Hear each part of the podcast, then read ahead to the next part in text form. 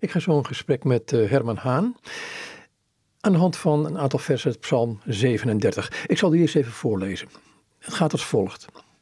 Wees niet afgunstig op de bedrijvers van ongerechtigheid. Benijd niet wie onrecht plegen, want zij verdorren snel als gras en verwelken als het groene kruid. Vertrouw op de Heere en doe het goede. Woon in het land en betracht getrouwheid. Verlustig u in de Heere, dan zal hij u geven de wensen van uw hart. Wend er uw weg op de Heere en vertrouw op hem, en hij zal het maken. Herman. Deze Psalm 37, dit ben ik gewoon. Of dit is God in mij. Want deze Psalm 37 van David, een man toch ook die van het leven weet in alle opzichten, die zelf alles heeft ten tijde van dit schrijven, begint met een soort zin van wees niet afgunstig op bedrijven van ongerechtigheid. En ik vertaal dat. Wij leven in een wereld waar er zoveel nijd en afgunst is en zoveel jaloersheid en verlangen naar meer. De buurman. De bonus noemen wij dat. Ja, bonuscultuur, maar ook de buurman heeft een Audi A4, dus ik moet een Audi A6 hebben. Dus de volgende buurman koopt een Audi A8 en daarmee is de fabriek in probleem, want dan moeten ze een Audi A10 produceren, weet je wel. En zo gaan dingen maar door en dan heb ik het gevoel dat de Bijbel je terugbrengt bij de essentie van het bestaan. Waar het gaat om leven zonder dingen, zonder hulpmiddelen, zonder hulpstukken, maar waar het leven dan toch ten volle geleefd kan worden. Want iets heel ontluisterends, hè?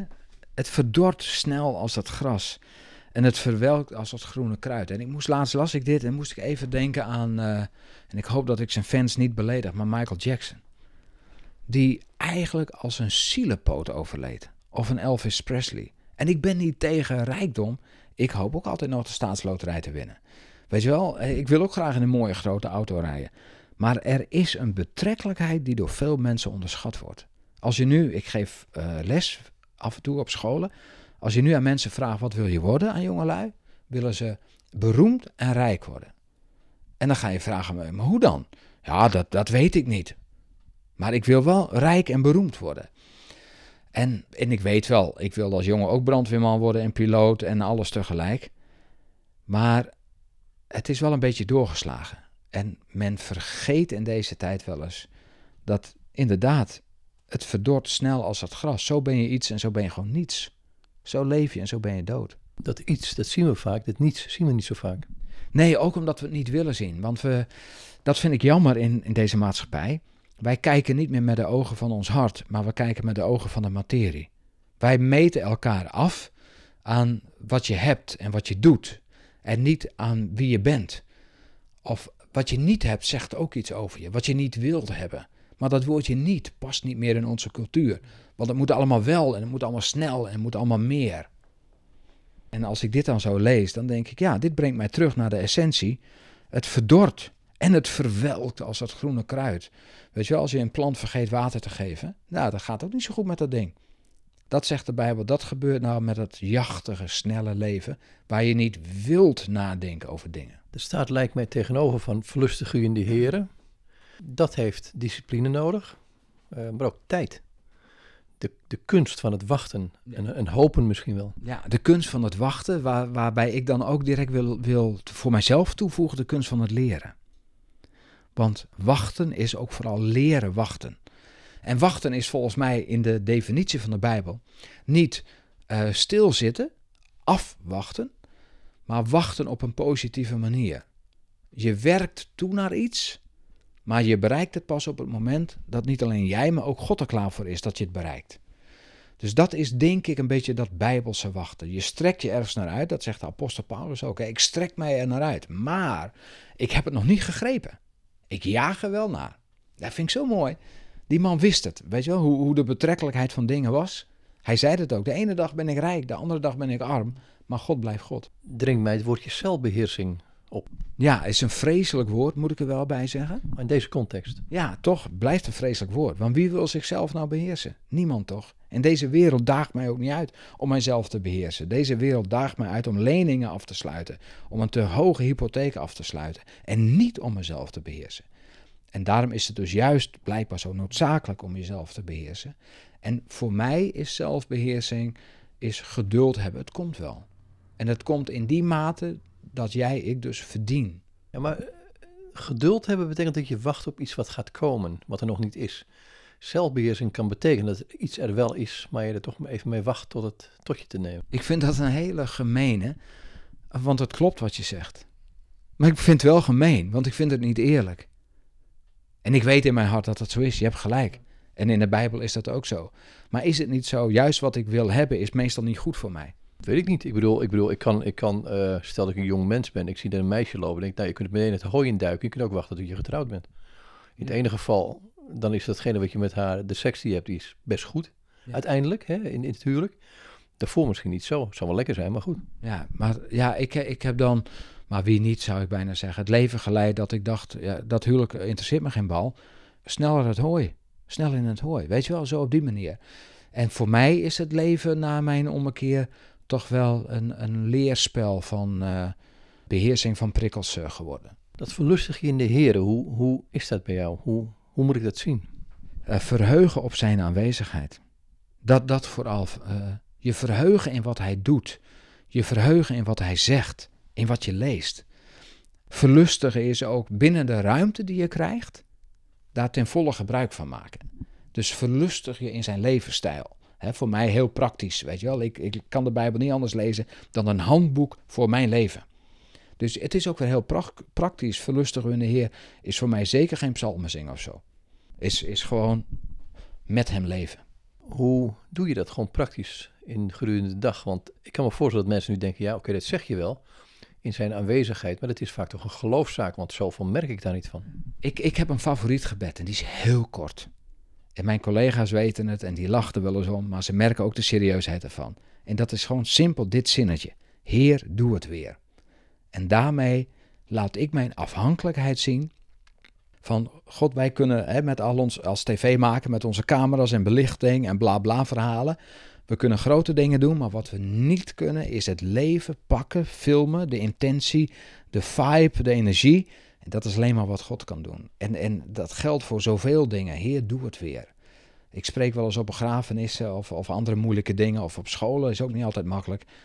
Vanavond in een opvangcentrum en dan is mijn gebed, Heer, doe het weer. Verlustig u in de Heer is ook je verheugen op dat Hij voor je uitloopt. Nou, en dan staat er achteraan, dan zal hij u geven de wensen van uw hart. En dat is zo'n valkuil, deze zin. Want dan is het net alsof God Sinterklaas is. En de valkuil is dat we dan denken, oh, dus wat ik vraag, dat zal ik krijgen.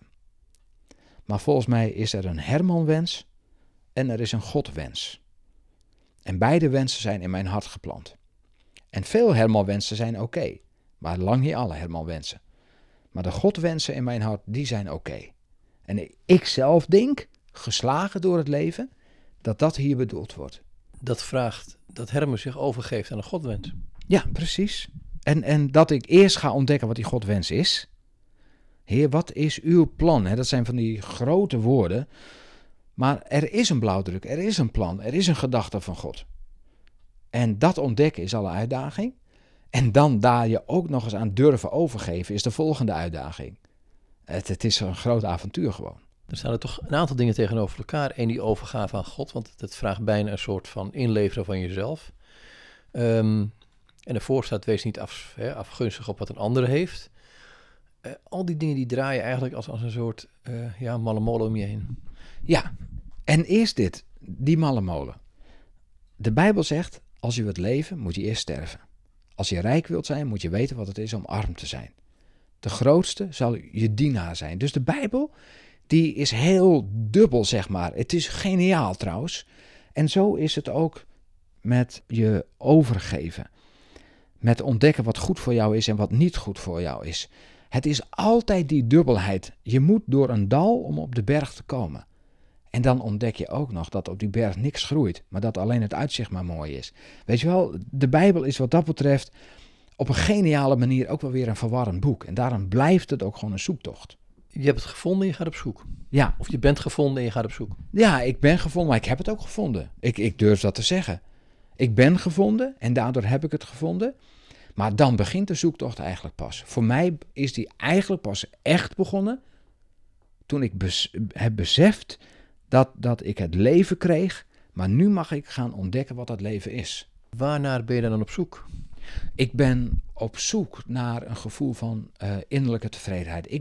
Ik hoor bij dat slag mensen dat onrustig is. Dus iedereen is anders. Ik ben onrustig, dus ik zoek naar rust. Ik zoek naar antwoorden. Ik zoek naar vervulling, naar invulling van dromen en dat soort dingen. Daar ben ik naar op zoek. En ik ben op zoek om God te leren kennen op een manier die ik nu nog niet eens kan beschrijven. Maar ik heb wel dat verlangen. Je zegt het zoeken, hè? Je dromen en die dingen die je graag aspireert, die je willen bereiken. Zit er een valkuil? Want ik kan me ook herinneren dat Jezus ergens zegt dat mensen afgerekend worden op het glaasje water. Ja, ik denk dat zelfs wat 100% goed heeft valkuilen kent. Als je op zoek bent bijvoorbeeld naar nederigheid, hè? Dat is even wat mij nu te binnen schiet. Dat is een heel goed streven om op een bepaalde manier nederig te zijn. Maar als je gaat zeggen, kijk eens hoe nederig ik ben, dan ben je in de valkuil van je eigen nederigheid gestapt. Wat is nederigheid dan? Even duidelijk. Ja, ik noem maar eens wat, weet je wel. Ja, maar wat is dat nederigheid? Dan snap ik het misschien wat beter wat je zegt. Oké, voor mij is nederigheid eerlijk zijn met God. Nederigheid betekent niet voor mij, ik ga onder de deurmat liggen en jij mag over mij heen lopen, want ik schop terug. Weet je wel, nederigheid betekent voor mij eerlijk zijn met God, mijn positie kennen, ook ten opzichte van andere mensen. Dat is voor mij nederigheid. Maar je kunt ook, met alles wat goed is, kun je ook te koop lopen. En dan wordt het gewoon hoererij. En dan is het niet leuk meer. En dat is ook niet wat God bedoeld heeft. Is dat het dilemma wat je ook in deze wereld tegenkomt? Wat David heeft daarover rijkdom. Maar ook de posities die je ziet natuurlijk. Hè? Mensen die, een popster die even overnacht een hitje scoort. Of die wedstrijden waar mensen een sterretje kunnen worden. Ja, ik ken persoonlijk een aantal van deze mensen die de X-Factor hebben gewonnen en Idols en dat soort dingen. En je ziet ze omhoog schieten en je ziet ze even hard weer naar beneden vallen. En eigenlijk is dat niet eens de valkuil. De valkuil is dat je blijft liggen. Een nederlaag is niet erg. Struikelen is ook niet erg. Vallen is niet erg. Zegt de Bijbel allemaal. Is niet erg. Blijven liggen. Dat is erg.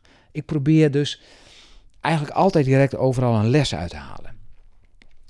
Jozef werd door zijn broers in de put gegooid. En dan heb je twee keuzemogelijkheden. Je kan naar beneden kijken en de bodem van de put zien. En depressief raken. Of je kunt omhoog kijken en het licht zien. En daardoor langer in leven blijven. En ik denk dat de valkuil is voor veel dingen dat we naar beneden kijken. En dat we te weinig omhoog kijken. En met het omhoog kijken vallen andere dingen ook weg. Want dan kun je niet alle glitter en glamour pakken, want dat zie je niet. Maar dan kun je wel wat God bedoeld heeft pakken. Maar ligt er nog dat andere aspect, hè, waar ik ook op doel? Is het niet dat aspect van, kijk, we kunnen de roem naar onszelf toetrekken, maar uiteindelijk is het voor God. En als we God er niet in kennen, dan lopen we toch een bepaald gevaar van onszelf. Oh, dat is ook zo. Maar tegelijkertijd ben jij en ik en andere mensen, zijn wij de enige Bijbel die mensen lezen. Dus ik zie dat wat anders. Ik vind die roem niet verkeerd. Ik vind dat er goede begeleiding moet zijn. Zo simpel. Dit stukje dat eindigt met wentel uw weg op de Heer. Ja, want kijk, hij geeft je de wensen van je hart. Maar dan komt er wat achteraan. En dat is wentel uw weg op de Heer. Vertrouw op hem. En hij zal het maken. En wentelen doet mij denken, hè, daar zie ik een steen voor mij. En die moet je duwen. Daar komt kracht bij kijken. En zo is het eigenlijk ook met je eigen weg, je eigen verlangens, je eigen doelstellingen en dromen. Die moet je aan God geven. Nou, dat valt niet altijd mee. Daarom is het ook een krachtdaad om dat te kunnen. Om je plannen op Gods weg te wentelen, te doen. En dan staat er, vertrouw op hem. En op God vertrouwen is iets heel ongrijpbaars. Want je ziet hem niet. En toch moet je op hem vertrouwen. Dus ik vind dat ook wel weer heel mooi. Want God is op de een of andere manier, beloont hij dat vertrouwen toch. Weet je wel, heel, heel gek is dat. En dan een van de mooiste zinnetjes uit de Bijbel is wat mij betreft, hij zal het maken. Dus hij doet het, maak je geen zorgen. Hij doet het. Hij zorgt dat er een oplossing komt. Hij zorgt dat je vrede krijgt. Hij zorgt dat je tot rust kan komen. Wat voor mij altijd een hele uitdaging is, weet je wel. Maar hij zal het doen. Maar goed, dat kun je op tweeërlei manieren interpreteren, zoals jij het zegt. Je kunt je dromen op God wentelen. En dan gaat hij die droom voor je in vervulling brengen. Of je laat hem bij God en je laat hem los. Want hier zit een heel raar stukje theologie in. Nou ja, soms moet je dingen loslaten. Maar dat is volgens mij maar 1 van de 10 keer. Want God die is in staat om dingen in jou te leggen die heus wel goed zijn. En die je mag doen. En het is aan de ene kant is het inderdaad aan God geven en loslaten. Maar aan de andere kant is het ook aan God geven en eraan werken. Ik denk dat dat altijd een spanning is. Wat moet ik wel doen en wat moet ik niet doen? Dus ik denk dat beide waar zijn. Maar mijn voordeel valt uit naar doe je best. Hoe herken je, hè, als je in zo'n dilemma zit, hoe herken je wat je moet doen? Ik vind, wat je moet doen is als een zeurende kiespijn. Dat laat je niet los. Tenminste, zo heb ik mij ontwikkeld in die dingen. Als ik denk dat ik iets moet doen, probeer ik het te vergeten. Nou, komt het weer terug en het blijft terugkomen. Weet je, als die zeurende kiespijn, heb ik voor mezelf geleerd, ik zou het maar beter wel doen. Ik ben nogal een impulsief iemand en daar ga ik vaak op fout. Dat ik niet genoeg tijd mezelf gun om een wijs besluit te maken. Dan is het besluit in zich misschien wel goed, maar de uitvoering is belabberd. Dus er is een gevecht tussen doen en tussen laten.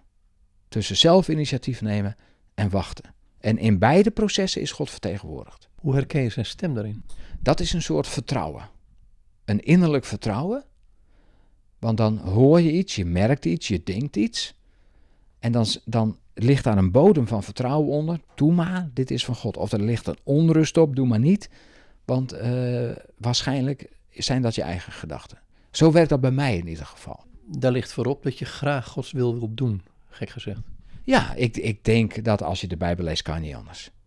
Weet je wel, dan is het niet anders dan dat je uitgedaagd wordt om in de voetsporen van God te treden. En de dingen te doen zoals hij die aan ons meegeeft in zijn handleiding.